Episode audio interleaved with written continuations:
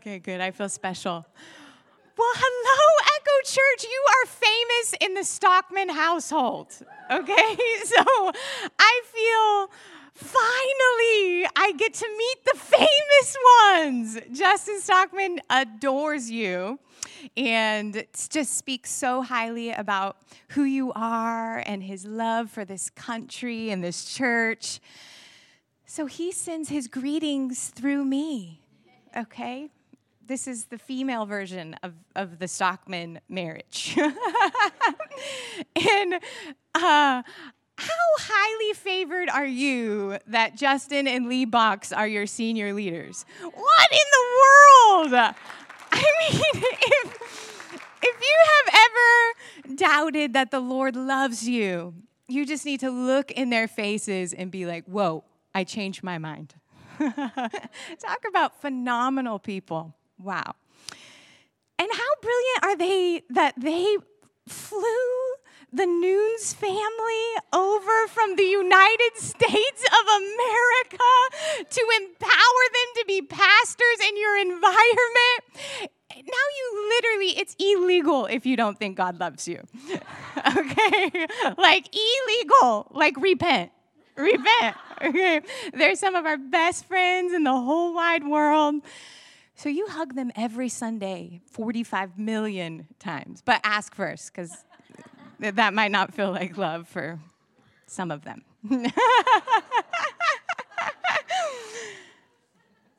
okay, I, I, I fell in love with your young women. What? Where, where are the young ladies that were at the retreat? I mean, I laughed so hard. My cheeks are still recovering. I mean, they always look like this, but they're definitely still recovering. You guys are just some beautiful, beautiful people. We had a good time. Did we have a good time? We had such a good time. We're going to keep having a good time all week. Uh, so, you guys, I brought my fifth child, which is my book baby back there. Can everybody turn around and look at my book baby? It's right there, standing in all of its glory. I definitely carried that one longer than nine months. Okay, so I'm just gonna take a moment of silence and say hello. It's good to see you. And that is my heart, my whole entire heart in word form for you. So, uh, you know, the Bible is my favorite book that's my second favorite book because it's my story. And you know, the most important person to fall in love with your story is you. Because in all the stories you'll hear throughout the whole of your life, there's only one where you get the leading role. You can't jump into Lee's story and take the leading role. You can't jump into Bill Johnson's. You can't jump into any of your heroes. You've got one shot at taking the leading role in a story, and it's your own. And when we actually give ourselves permission to face the hard things and start walking intimately through our story with the Holy Spirit and give ourselves permission to fall in love with what He's done in our life, we start to fall in love with the author. the author and the finisher of our faith. So, you know, that is the good, the bad, the ugly, the I didn't think I was re- gonna recover. It's all in that book. And, you know, there's some low spots in my story. Anybody else have any? You're like, can we just never talk about that again? That'd be great. Thanks. And when I was writing the book, you know, I, I really did it intoxicated out on my back deck. I mean, I just wrote like a drunk person. and then this happened, and then this happened, and I've never been drunk, but I just assume from what what it feels like to be drunk in the Holy Spirit, there was just no filter. I just told the whole story like I didn't care what anybody else thought. And then I read it sober, and I was like, what, what just happened? Why would you do that? You know, and, um, you know, I, I began a journey of realizing, oh, I still got some shame here. And, you know, the, the Lord began to walk me through a process of, I would be like, is it really necessary to tell that story? Who, nobody wants to read about that you know and he, i remember him saying you know if you only show the world your highlight reel all they'll ever get is you. But if, if you tell the whole story, the good stuff, the bad stuff, and if you're as generous with your success as you are with your failure, then they're gonna get me. And I remember reading Peter Scazzero's book, and he was talking about, you guys have been doing a series on soul health, right? He's a great resource for soul health. And um, he said, healthy leaders talk about their failures as effortlessly as they do about their successes. And he took he took took me to the life of David. And you know, David was the most powerful person on the planet at the time. He had all the wealth and resources to write history really however he wanted. And he used all of his influence to make sure the low places were documented just like the high places. When he could have used his authority to blot it out forever. And none of us would have ever known about Bathsheba, about killing people. I mean, he, he was the man after God's heart and did all this stuff. And how much hope does that give us to know nothing qualifies you to be a friend of God but the blood of Jesus? And, you know, he pointed out that King David went so far as to put his failure in a psalm. It's in the Bible in a song, and the people of God had to sing it when they went to the tabernacle. And I instantly felt the Holy Spirit say, Would you rather put it in a song? I said, A book's fine.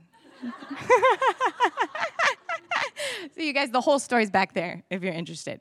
Okay? Before I get started, I have a word for Lee that I'm supposed to release publicly. Can we welcome her up here? I'm to prophesy.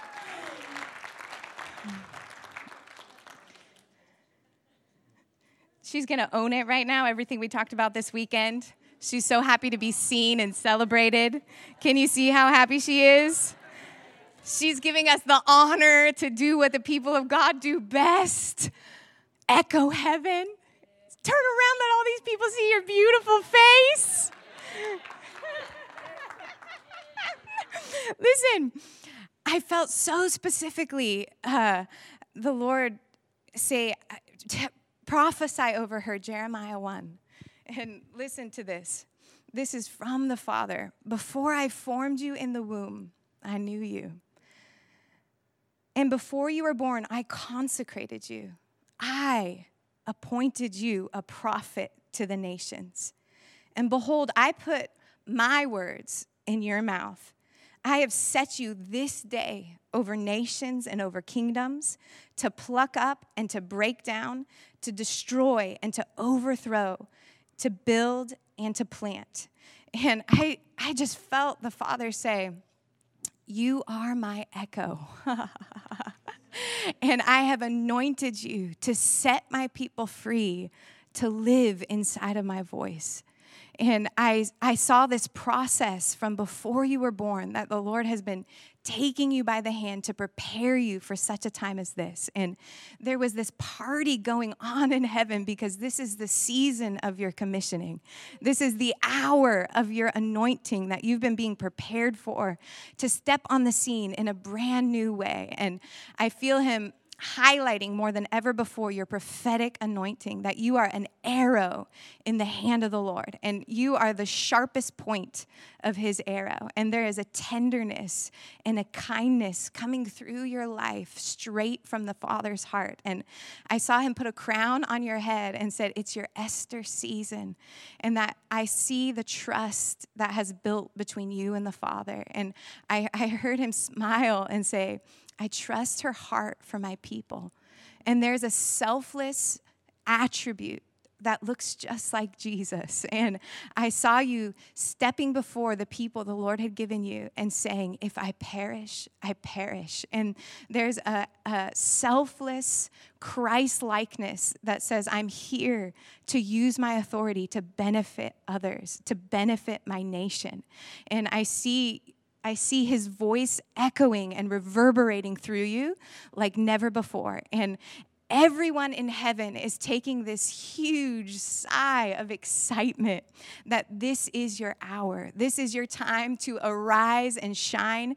And faces you've yet to see have been waiting for this moment. They're waiting for the sound of the freedom that your voice brings, the hope that your voice brings. And so I just felt like we're supposed to release our hands to Lee. And we just say, as a community of believers, as sons and daughters in the house of the living God, that we are better because you're here, that we are better because of your anointing, that we are richer because of the, the stunning grace that's resting on your life, and that we are less without you at the table. And so we just celebrate today that the Father is pulling out a new seat. It's a season of promotion, it's a season of arising and shining without apology because a nation is waiting for your courage. A nation is waiting for your pure heart to step onto the scene. And so we honor you as an Esther in this generation. And I, I, see your, your gifting for details, that your eye has been trained by the Lord.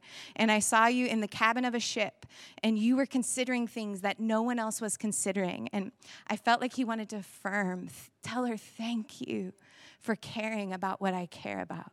Tell her, thank you for valuing what I value. And whatever anointing and grace is on my life, I just release it. I impart it. I add it to yours.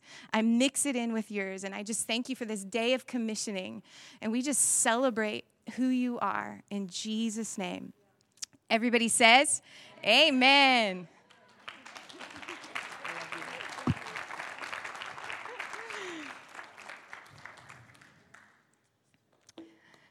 Okay, well. I felt like that was the most important thing I do today, but we could stay a little longer. if you guys want to open to Mark 4, just kidding. No, yep, Mark 4. No, Mark 5. Mark 5.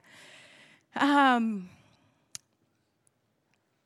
we're going to start in verse 1. And it says, They arrived at the other side of the lake at the region of the Gerasenes. And as Jesus stepped ashore, a demon possessed madman came out of the graveyard and confronted him. And you know, the first question I ask when I read that is, he stepped ashore from where? They were arriving from the other side of the lake from where? That this is actually a continuation of another story. And so, uh, when that happens, I always like to look for the full context of what's happening. And so, flip flip back over to 4 and let's see where were they coming from because everything we see Jesus doing in the gospels is intentional. There's this verse that I love where Jesus says, "I absolutely know where I'm going.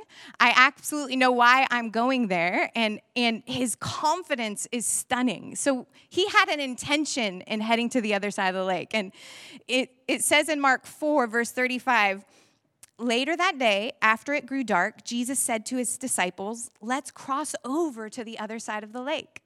And he absolutely had on his mind the man who had lived was living in a tomb and had legions of demons, right? We know the story. And he sent the crowd away and got in the boat. And this is the famous story of Jesus sleeping in the cabin of the ship. And remember, the storm went crazy and the disciples were freaking out and, and they say uh, teacher don't you even care that we are all about to die? And jesus said we're heading to the other side of the lake. I have some stuff i got to do over there. And you know a huge storm erupts and they feel like they're to die.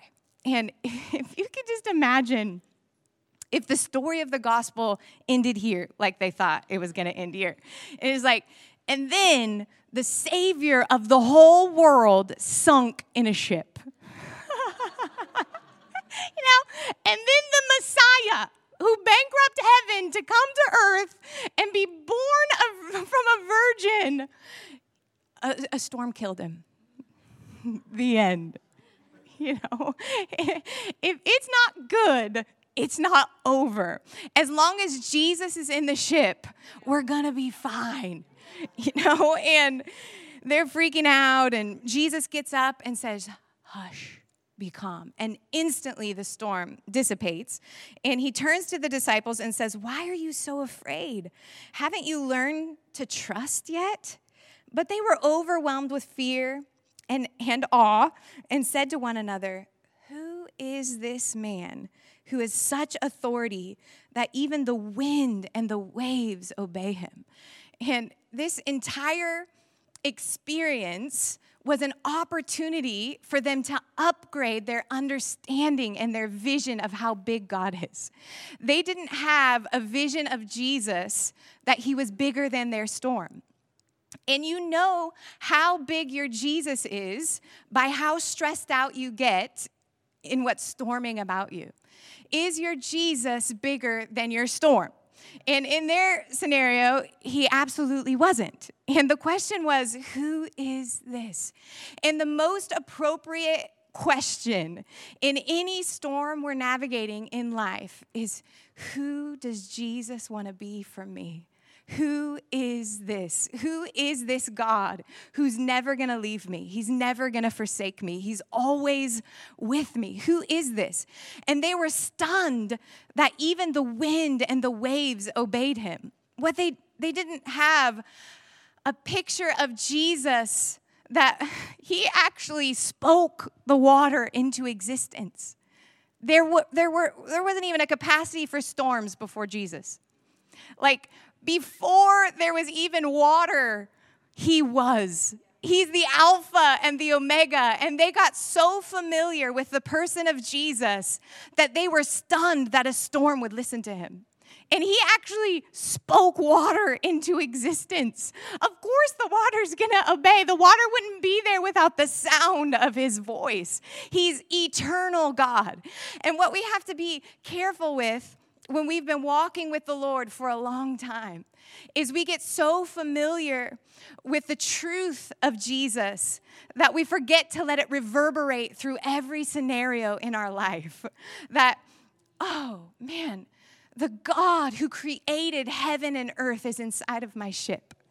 And, you know, how big is your Jesus? Is he bigger than the current storm you're walking through?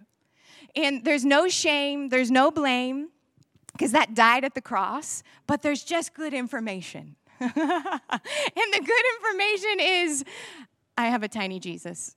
And I think, I think the gospel in my life could end with this storm. it's not going to happen. And so after they make it to the other side, they arrive and they step ashore, and a demon possessed madman came out of the graveyard and confronted him. So Jesus there was a story of Jesus getting to this madman before they actually got to the madman. And the madman ran out and confronted Jesus. And sometimes it's easy to think, I found Jesus. like, like the madman could have thought, I see Jesus, I'm gonna run to him. I'm the initiator in this relationship. I'm, an, I'm the initiator in this encounter I'm about to have with Jesus. But what we have to understand in the gospel is nothing begins with you. Nothing in the gospel, every encounter you have ever had with the person of Jesus has a story behind it. That y- you maybe thought you saw him from a distance and went running, but he intentionally said, Hey, let's go find Jenn. And, and the very heartbeat of the gospel is that first love found you. And you know, we have a famous verse in Revelation that says, Never leave your first love. And it's what success looks like. Love the Lord your God with all your heart, with all your mind, with all your strength. The Passion Translation says, with every thought that you think. But first love isn't the time in your life where you were most passionate about Jesus. And you think back, like, oh man, I remember when I lived at the prayer chapel 24 7 and all I could think about was Jesus and I prayed for everybody on crutches. I pulled that guy out of a wheelchair and I said, walk, and then he slid to the ground. There's nothing I wouldn't do for Jesus. Like, that, that's not first love. First love is when did you wake up to a God who first loved you? He first loved you so we could love him. And first love is revisiting when I was yet a sinner, you died for me. When I had nothing to contribute to this relationship. When I was so broken, so wounded, I wanted to give up on life. and literally had a handful of pills in my hand. That's when first love starts to wake up in your heart. First love has nothing to do with you. First love has everything to do with a God who is love. And when we start to feel our passion for Jesus waning, it's not something we stir up. We don't go on a fast for 30 days. That's not the time you sit down and you read 50 chapters of the Bible. That's the time you revisit the gospel. Tell me the story again. Oh, yeah, I had nothing. You know, Ephesians says you contributed zero to your salvation. How much did we? Con- I contributed zero. If how we start in the kingdom is how we finish in the kingdom. You started with zero contribution to your holiness. Ephesians says you have been made one with Jesus because of who he is, not because of who we are. And passion starts to erupt in our heart when we let go of our striving, we let go of our performing, and we receive.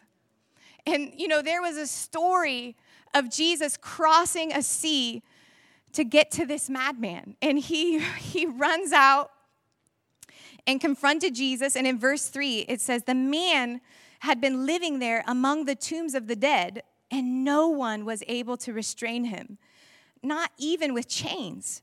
For every time they attempted to chain his hands and feet with shackles, he would snap the chains and break the shackles in pieces. He was so strong that no one had the power to subdue him. Day and night, he could be found lurking in the cemetery or in the vicinity, shrieking and mangling himself with stones. You know, in the previous story, we found out is Jesus bigger than my storm? Is he bigger than what is happening in my external life that's so far out of my control? And right here, we're learning is Jesus bigger than me?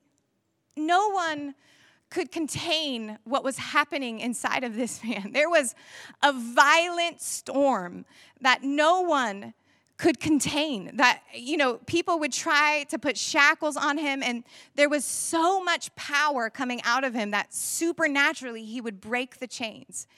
And you know when not even human control can calm what's happening in your soul it is wildly hopeless feeling. And you know controlling trying to control our dysfunction will never bring us true freedom. Trying to control the, function, the, the, the dysfunction of a generation will never set it truly free. And, you know, shame wants us to believe, religion wants us to believe, oh, you just need to do this. You just, you just need to do this. Here's the steps A, B, C, D, E, F, G. And this man's story was nothing is working. Nothing can contain this storm that is out of control inside of me. And, you know, is there a God that's bigger than my pain on the inside? Is, is the question that was reverberating through the torment in this story. And, you know, he, he had gotten to the point of mangling himself with stones. And, you know, that's just the definition of self-harm. And I know I know you guys are in the middle of a series on soul health and I love everything about that. And you know, you know your soul is in a devastated place when we're harming ourselves. We're harming our own body and you know, it's a massive problem in society today, and it's not a new problem. And even in this room today, if, if you know, you or someone you know is dealing with cutting or addiction, that all, all of those are fruits of soul. There is a problem, a deep, painful problem in the soul. And the hope is, is there's room for it in the gospel. There's room for it in the person of Jesus. And, you know, mangling yourself with stones starts on the inside. And maybe some of us can't relate to getting to, to the outside of who we are, but we can all relate to a self harm that starts on the inside of your soul. And, you know, you don't just wake up one day and be in the amount of pain it takes to get to the place of self harm. You, you're having tiny conversations in your head day after day after day. And at first, it's so normal. God, you're, you're such an idiot. Why did you just do that? And, ah, man, I hate myself for that. I hate that I just did that. I hate this pain that I feel. I hate that I can't get out of this habit. And all of that hate, hate, hate is causing damage to your soul. It's causing damage. It, it, it is self harm. And there is no room in the gospel for self hatred. Denying yourself and picking up your cross has nothing to do with self hatred. Self hatred is from the pit of hell because the devil is the one who hates you. God is a God of love. And if we want to be like God, we have to start with our own soul. And no one has ever gotten free by hating themselves into freedom. If, if this morning you, you have a habit, a sin habit, if uh, you know you have issues in your life that you can't get out of, and there is a self hatred perpetuating because of the shame of those issues, continuing to hate yourself will not set you free. You know, we have a hero in the South, Martin Luther King, and he said, Hate cannot drive out hate. Only love can do that. And, you know, when we think man, I, I, re- I feel the relief of shame when I start to hate myself and for the things I keep doing. That's just partnering with a demonic spirit that has nothing to do with the gospel beginning to wake up in your life. And you know, you know what leads to repentance biblically is kindness. The kindness of God leads you to repentance. There's not, I'm going to chain you up until you repent. I'm going to control you. I'm going to put all these rules on your life. None of that leads to true, lasting transformation. Kindness leads to repentance, kindness leads to transformation. And the best thing that you can do when you can't get to a place of freedom is start to be kind, start to echo. You see what I did there? Start to echo Jesus. Start to sound like the Spirit of the living God. And He's tender and He's forgiving. And there's no judgment ever. And there's not a sliver of shame in the way that He looks at you. He sees your beginning, your middle, and your end. And there's not one ounce of judgment in His view of who you are. It was all finished on the cross. And so the best thing you do is put on the humility of Jesus and get as low as your soul is and start to sound like him. I love you. I believe in you. I'm sorry this has been such a wrestle. We're going to make it through this. Let's get some help. Let's tell a friend. Let's let the light in. Let's not let shame bully us around. Let's know we're worth loving in the darkest places of our life. And, you know, Jesus was crucified on the first day, and he didn't raise from the dead until the third day. And you know, that second day, it says he went all the way down into Sheol and he took back the keys from the devil. And he, you know, in Psalm 139, it said, Where could I go from your presence?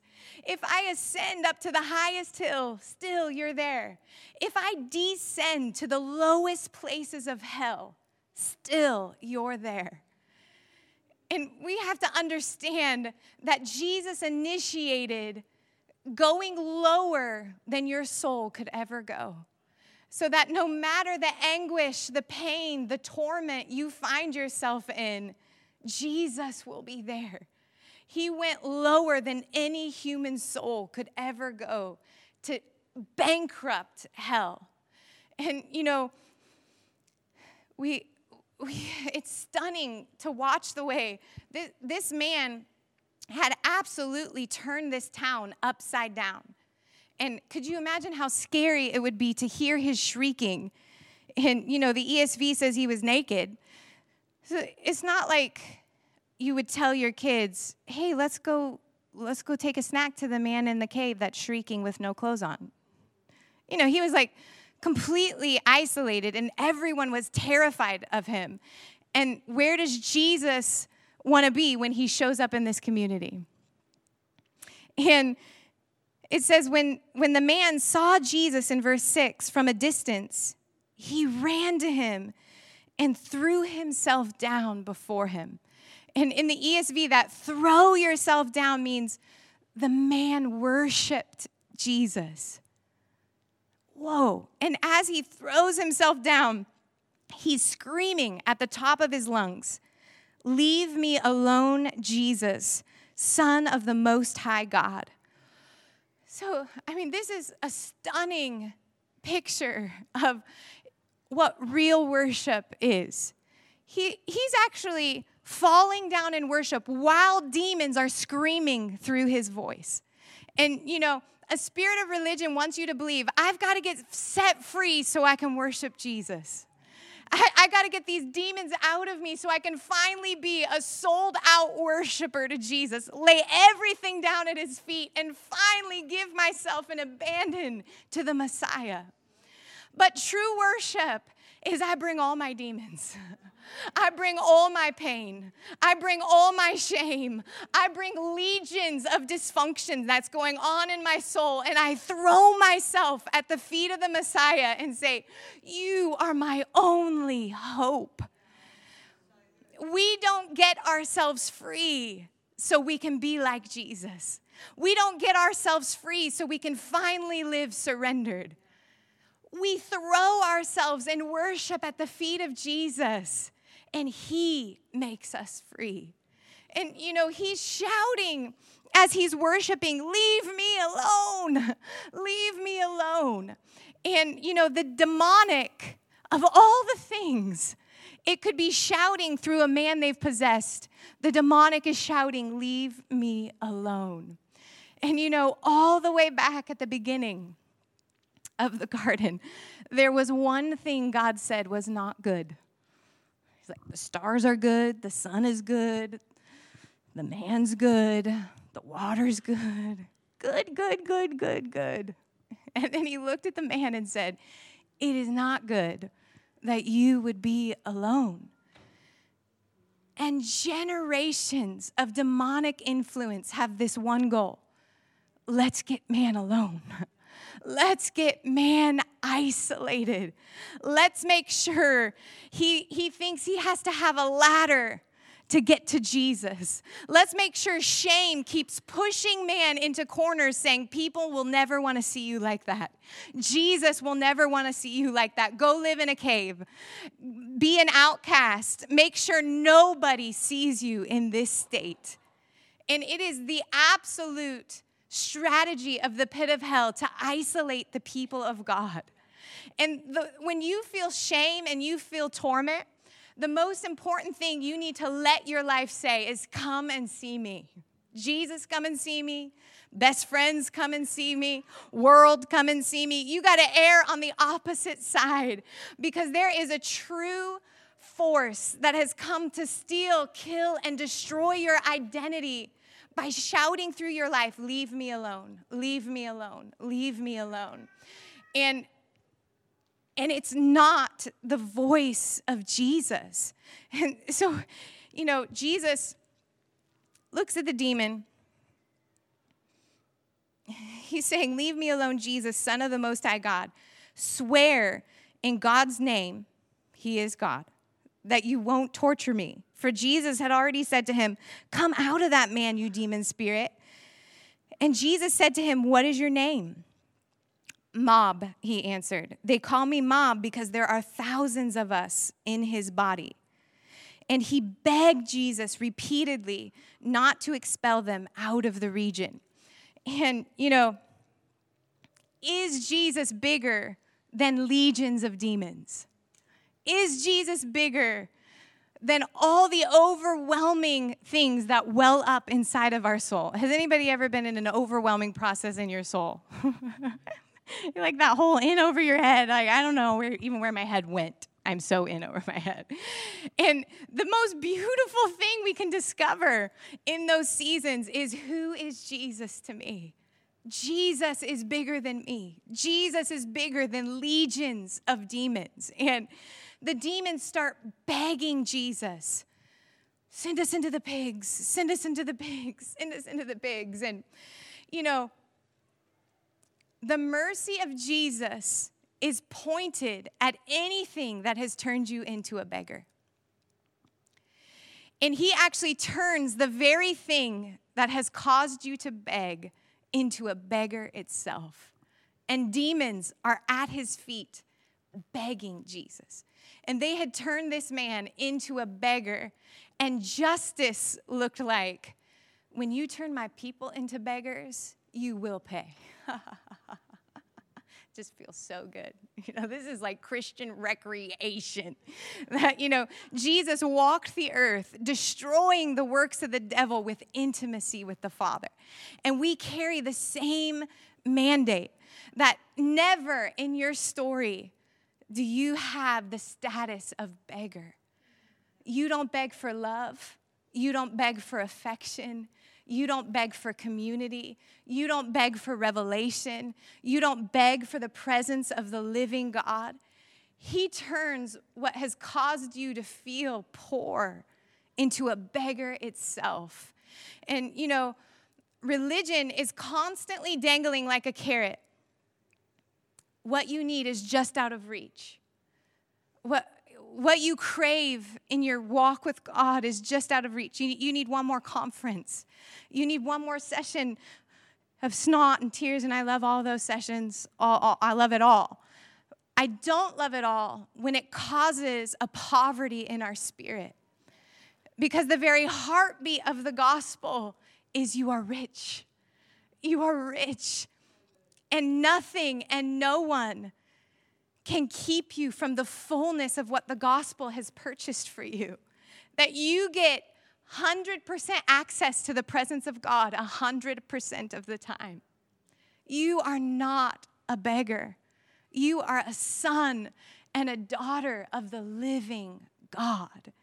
And you know, he sends the pigs after I'm sure he fully enjoyed that moment. I'm sure he delayed the begging watching the demonic recognize he's the Messiah and they have no chance.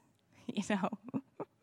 Graham Cooke says the first time, the first thing you should do when you recognize the demonic is active in your life is laugh.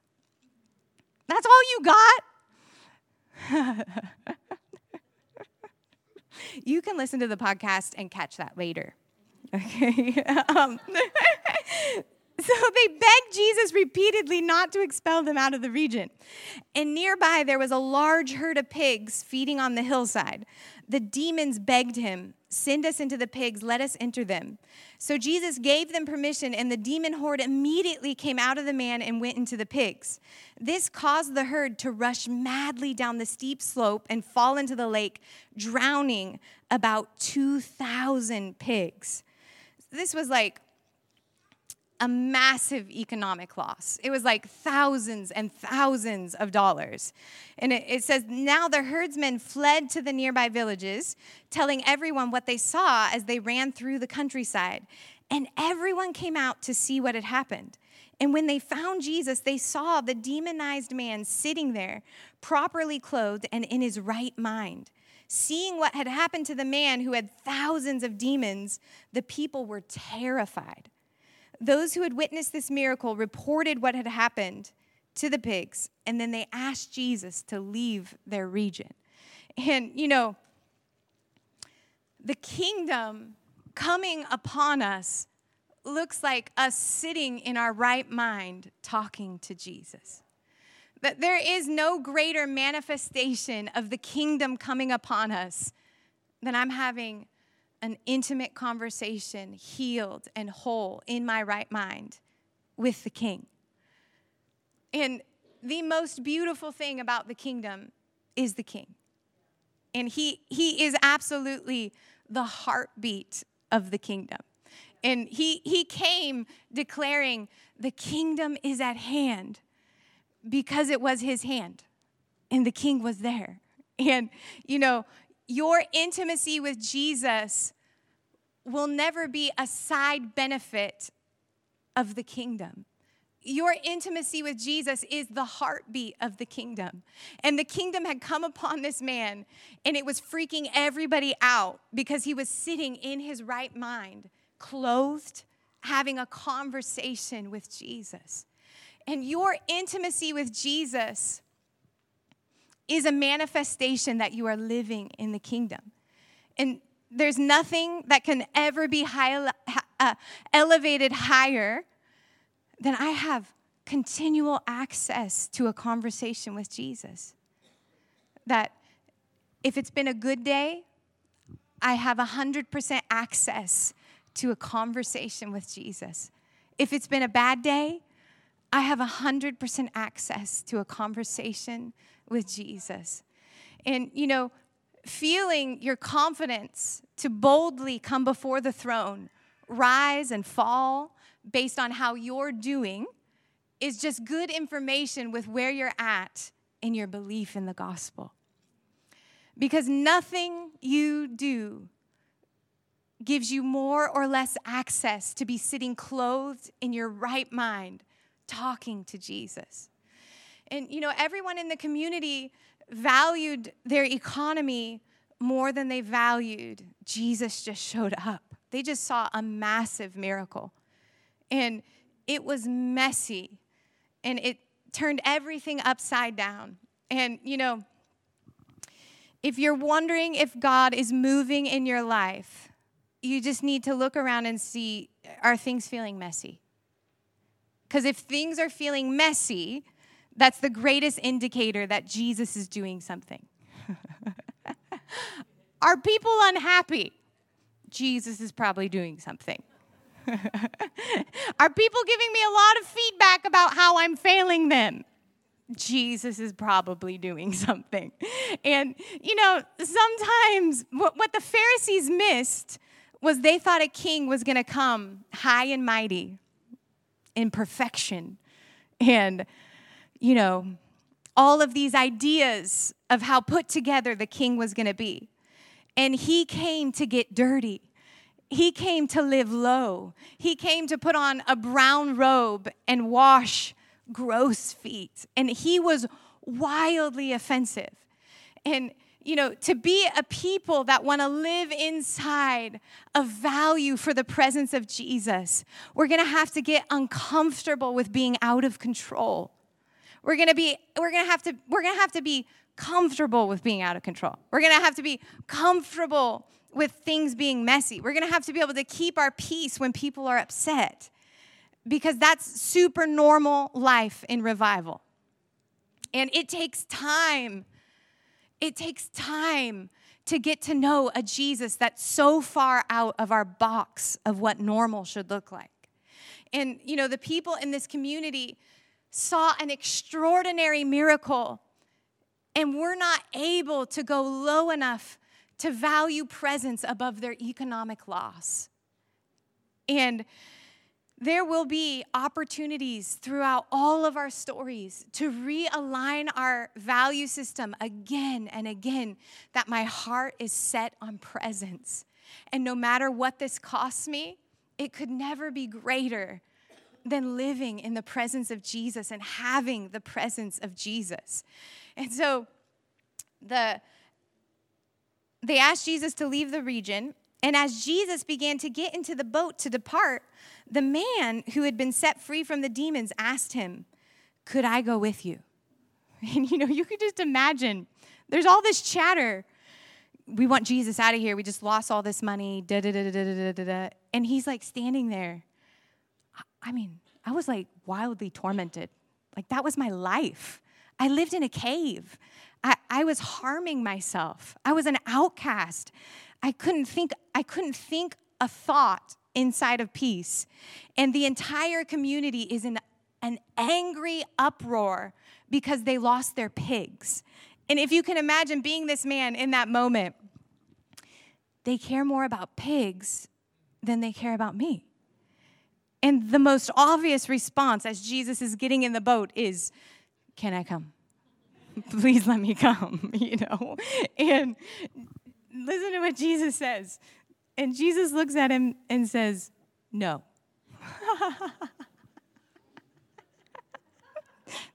if you've walked with Jesus for more than two days, you have been wildly challenged by his responses to some of your questions. I, I definitely thought love looked like yes. and you are the standard of perfect love.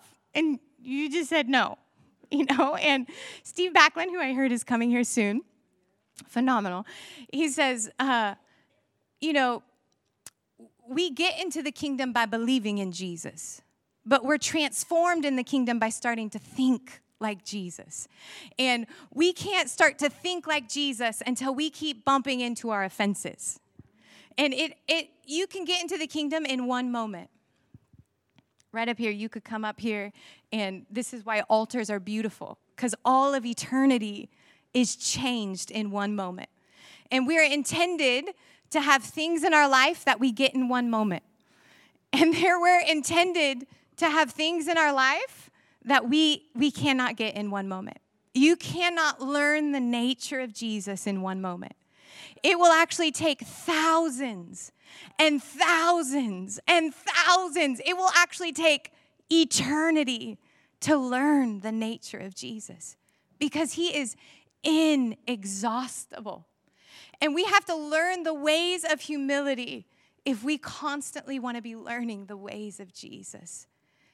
Because I am not like him, and he is not like me. and success, the definition of true success in Christian living, is becoming like Jesus. It's not how many people we see raised from the dead. It's not uh, what happens in our ministry. It, it's, it's none of those things. All of those things are fruit of this one definition of success. Am I becoming like Jesus? And it is the goal of our entire life. Mold me, make me. Nothing is the it, nothing in your life is wasted when your goal and purpose is make me like you. Make me like you. And so he says no and, and says, Go back to your family and tell them what the Lord has done for you. Tell them how he had mercy on you. So the man left and went into the region of Jordan and parts of Syria to tell everyone he met about what Jesus had done for him. And all the people marveled. And, you know, Jesus said, No, I want you to go back. Go back where your story began. Go back to your home. Go back where all of the dysfunction and all of the torment, there was a story that got you there. And I want you to go all the way back to the beginning. And you know what I want you to be carrying? I want you to be carrying mercy. And I want you to inform every part from the beginning. Look what Jesus has done. And you know, it is wildly exciting when Jesus tells us where we're going forward. And it takes courage and risk, but the prophetic makes us come alive and yes, I'm going there. But it is it takes just as much faith to go back. To, to carry the mercy of Jesus to the beginning of your story and go backwards and inform every part of your soul. Look what mercy has done. Look what mercy has done. And only Jesus can turn a man like this into a marvel. It said everybody marveled. And you know, you're you are not marvelous because of a scale of how your story compares to somebody else's. You know, this is a marvelous story like thousands of demons and he's completely set free from an encounter with Jesus. But your story will never be measured on a marvel scale because you have an intimate God. You have an intimate God, and nobody in all of history needs Jesus more than you. Nobody in all of history needs Jesus less than you. All of humanity needs mercy, needs the mercy of Jesus. And you are a marvel because mercy became intimate and personal to you. And you know, when we when we find ourselves measuring the significance of how, how marvelous we are against somebody else's story, we have lost intimacy. We have lost realizing, oh, there's there's actually a God writing this story. I, I'm not just making this up as I go along. There's a God intimately fashioning my story, my redemption, my mercy. And and you know, if we can just all stand up, I'm just going to end with this story. I have a I have a 6-year-old who uh, is stunning in every way, and her name is Liberty. And for Christmas, uh, we got her a powered scooter she was five at the time, and it went really fast, and we didn't realize it was going to go as fast as it went. So on Christmas Day, she's like, uh, I can't ride that. And it was like, I'm like, babe, that was a Christmas fail. We just had a Christmas fail. And so months and months went by, and she was afraid to ride her scooter. Nobody else could ride it, but she was afraid to ride it. And so I was in the house this summer, just just a few weeks ago, and you know, doing stuff, and she came in. She's like, Mom, I got to show you something, and it's real big. It is a really big deal. So come out when you're ready. And so I, so I come out, and she has her little unicorn he- helmet on, it's rainbow, and it has a horn sticking out the top. And she's in her swimsuit because, you know, we swim everywhere in Georgia because it's so humid. And she had been practicing all by herself riding this power scooter. And she's like, You ready for this, mom? I'm like, I'm ready. I wouldn't miss this for the world. And so she pushes the power and she's like, goes all the way to the end of the driveway, turns around and comes back. And she looks at me. She's like, Mom, was that amazing? Or was that like, whoa? and I was like, that was whoa. And I meant it with my whole heart. Like, that was whoa. And as she was riding her scooter, there's just a stranger guy coming down our cul de sac with his car. And I guarantee you, he did not look at the little girl on her scooter and think, whoa, there's a girl on her scooter. That's awesome. He did not marvel at her in any way, shape, or form. He might not even noticed her. He was probably thinking, I need some lunch. And listen, if we get our affirmation that you are marvelous. From Joe Nobody, who's in the cul de sac, who doesn't know your story, who doesn't know I was afraid of this scooter and I just worked on it all by myself. That being a marvel comes from who your father is, not from the earth thinking you're marvelous. It comes from your intimate connection that there is a God who is walking with you and talking with you. He is studying and memorizing every part of who you are.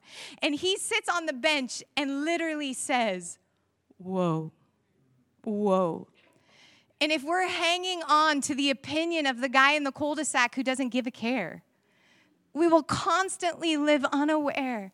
Your mercy is marvelous the personal, intimate mercy of Jesus that He has piled in your life, not just one time, but every single morning, you're getting intimate, new, refreshing mercy. And you know what that makes you in the earth? That makes you a marvel. And so, Jesus, I just thank you for everybody in this space. And I just thank you for this season of emphasizing soul health.